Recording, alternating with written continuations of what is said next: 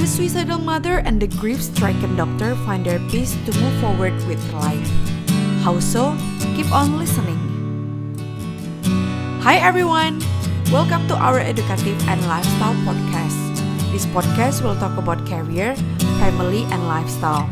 Offer you an insight and dare you to change your perspective because in this podcast, every word counts. This is the Ice Cream 25th episode. Hi everyone! Peace be with you all. How are you all doing today? I hope that you are doing all fantastic. Now, if not, then don't be sad because everyone has their ups and downs. But when you're in difficult moment now, I just want to say this word and believe it that your life is purposeful, your dream counts, your voice matters, you are born to make an impact. Once again, I say this to you. If you are having a difficult moment, remember this word and say these words out loud. Your life is purposeful, your dream counts, your voice matters. You are born to make an impact. And yes, you are born to make an impact, and you are enough to make that impact. This is my Little Ass Queen. Say this three times a day because what you say is what you are. So make sure to say positive things to yourself. Just like a plant, they need water to grow. So we are. We need a water, which is our positive word, and throw that positive word to our life. By the way, I heard that Little Ass Queen team is going to drop a new product soon. The team has been working really hard to make this happen. So make sure to follow their Instagram or subscribe to our mailing list for updated news. Okay, back to our show. Today we are going to continue our current reading from book Ikigai, written by Hector Garcia and Frances Miralles. Published by the publisher Hutchinson London, they are part of Penguin Random House Group. Today we are gonna read two study cases from Sir Viktor Frankl's experiences during his logotherapy practices. How logotherapy helps finding our ikigai? Without further ado, let's begin our reading of the day. The first case study The Suicidal Mother. The mother of a boy who had died at age 11 was admitted to Frankl's clinic after she tried to kill herself and her other son. It was this other son, paralyzed since birth, who kept her from carrying out her plan. He did believe his life had a purpose, and if his mother killed them both, it would keep him from achieving his goals. The woman shared her story in a group session. To help her, Frankl asked another woman to imagine a hypothetical situation in which she lay on her deathbed, old and wealthy but childless. The woman insisted that in that case, she would have felt her life had been a failure. When the suicidal mother was asked to perform the same exercise, imagining herself on her deathbed, she looked back and realized that she had done everything in her power for her children, for both of them. She had given her paralyzed son a good life and he had turned into a kind, reasonably happy person. To this, she added, crying, As for myself, I can look back peacefully on my life, for I can say my life was full of meaning. I have tried hard to live it fully. I've done my best, I've done my very best for my son. My life was no failure. In this way, by imagining herself on her deathbed and looking back, the suicidal mother found the meaning that, though she was not aware of it, her life already had. The second case study The Grief Stricken Doctor. An elderly doctor, unable to overcome the deep depression into which he had fallen after the death of his wife two years earlier, went to Frankl for help.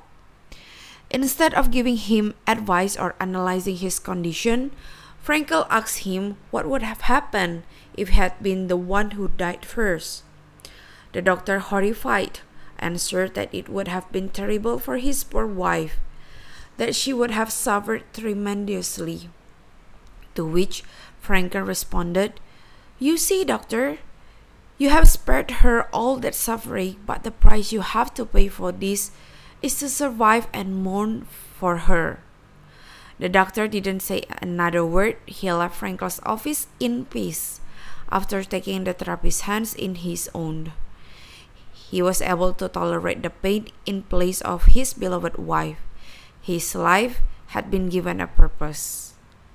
So from these two case study, the key word that, that I can see is the peacefulness. What do we need if we are at the stage of looking our identity? Or what do we need if we are in the stage of having a quarter crisis of life? Or when we are looking for a life solution, be it in the marriage, working life, what do we need? Don't we need a peace of heart? Don't we need a peace of mind and peace of soul? Isn't it right? Don't we need to be away from those unnecessary noises to have a clearer picture of what we should do? But how do we find that peace? Is that even possible in the midst of this world full of noises? The answer yes, because the options are there, dear. It could through Zen meditation, or simply be still in your couch, or at the park, or through your prayer time. But to take note, it is your alone time, just you and yourself, no gadget, no Wi Fi, no taking picture of yourself and post it in social media. You see, the suicidal mother and the grief stricken doctor felt peace when they discovered the purpose of the situation they were in. Although it is hard when they move forward with life in peace knowing that this is the right thing to do. So when people asking or you are asking yourself, how do I know if this is my calling? Answer yourself if there is peace and it is enough. And the second lesson that I learned from these two study cases is imposing the right question. Do you notice how these two subjects are able to discover their peace? Just by receiving the hypothetical questions and statement from Sir Viktor Frankl. This is something new for me to learn from these two study cases. It is how effective imposing the right question to our sad friend rather than imposing a general statement for the sake to comfort our friends, but it's actually not. But for my listener, do you have a similar experience like what Sir Viktor Frankl did in his study cases? Because this is something interesting to learn. Not only we can help our friends or someone in times of need, but actually by having this kind of skill, it is actually good for our mental health this is good for our survival as well. Don't you think so? Share your opinion below on our comment column, your thoughts, your experiences. Yeah, we just talked about our meditation, about finding peace through Zen meditation, simply be still. And then next, we are going to discuss further more about this topic the effectiveness of Zen and meditation in finding our Ikigai. So make sure to stay tuned and then don't forget to subscribe and you want to turn on your notification on your phone. Alright, this is the end of our podcast and thank you for listening this podcast.